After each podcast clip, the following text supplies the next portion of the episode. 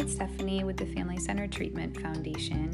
In today's episode on the Why Under 5, we will be talking about the use of the fidelity documents. So, thanks for listening in again, and um, let's get started. So, the fidelity documents what are they? Why do we use them? So, as you're familiar with, at various points of the FCT model, we have particular fidelity documents that we utilize.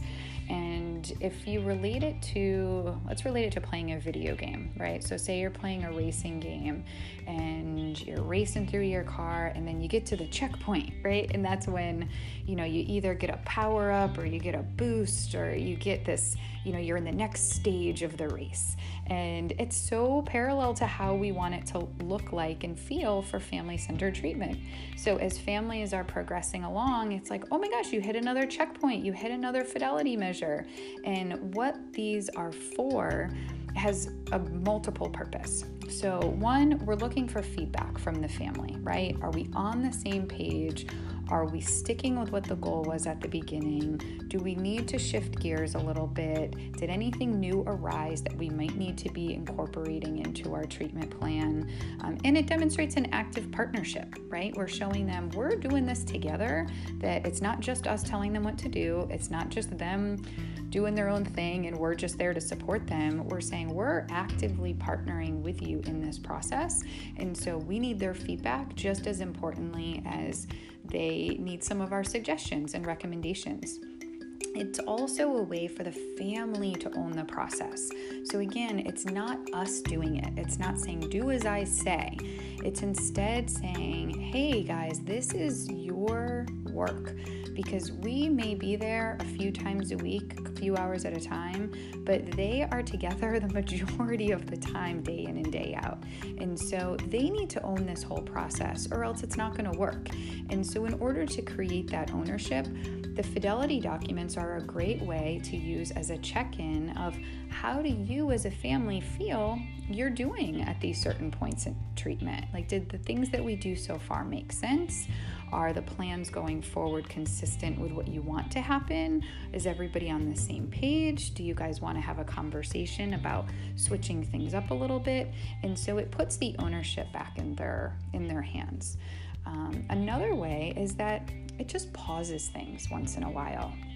So, if we're viewing the fidelity documents, if you're just doing them thinking, well, I'm just doing it because they say that I have to do it, then it's not being used in the best way. What you, a way you should be using it is pausing in treatment to say, okay, we've been doing all this work. It's hard, it's tough, it's challenging at times. And let's take a breather. Let's look in, see how things are going. It's like, you know, putting a, a flashlight on what's been happening so far and just pausing, taking a minute to reflect, to look around, not feeling like everybody's rushing through a process, that we're saying, let's do a really solid check in to make sure we're on the same page. And we want to make sure, again, that there's a balanced participation and that everyone in the family is feeling like progression is looking the same. You know, sometimes what parents are looking for is not the same thing that kids are looking for. And this could be a great time when the come together to do the fidelity measures to say, hey, this is a great time for us to see if we need to do a little redefining of what our plan is. Um, sometimes looking back at previous fidelity measures, looking back at what were the goals that were thought up for the SFA. What did people draw on their eco maps in the beginning of treatment? Is that something we could redo again? How are we going to design the family giving project so it really has meaning for us? And these fidelity documents are then, some of them are used as the transitional indicators to say we're ready to move to the next phase, or maybe we should pause here for a bit and do a little bit more work on this particular topic. So, if you're working with them as something that just feels like a checklist, then please go back with your supervisor and your team because these tools are meant to be something that really provide the checkpoint, the feedback, the agreement, the partnership, and the ownership.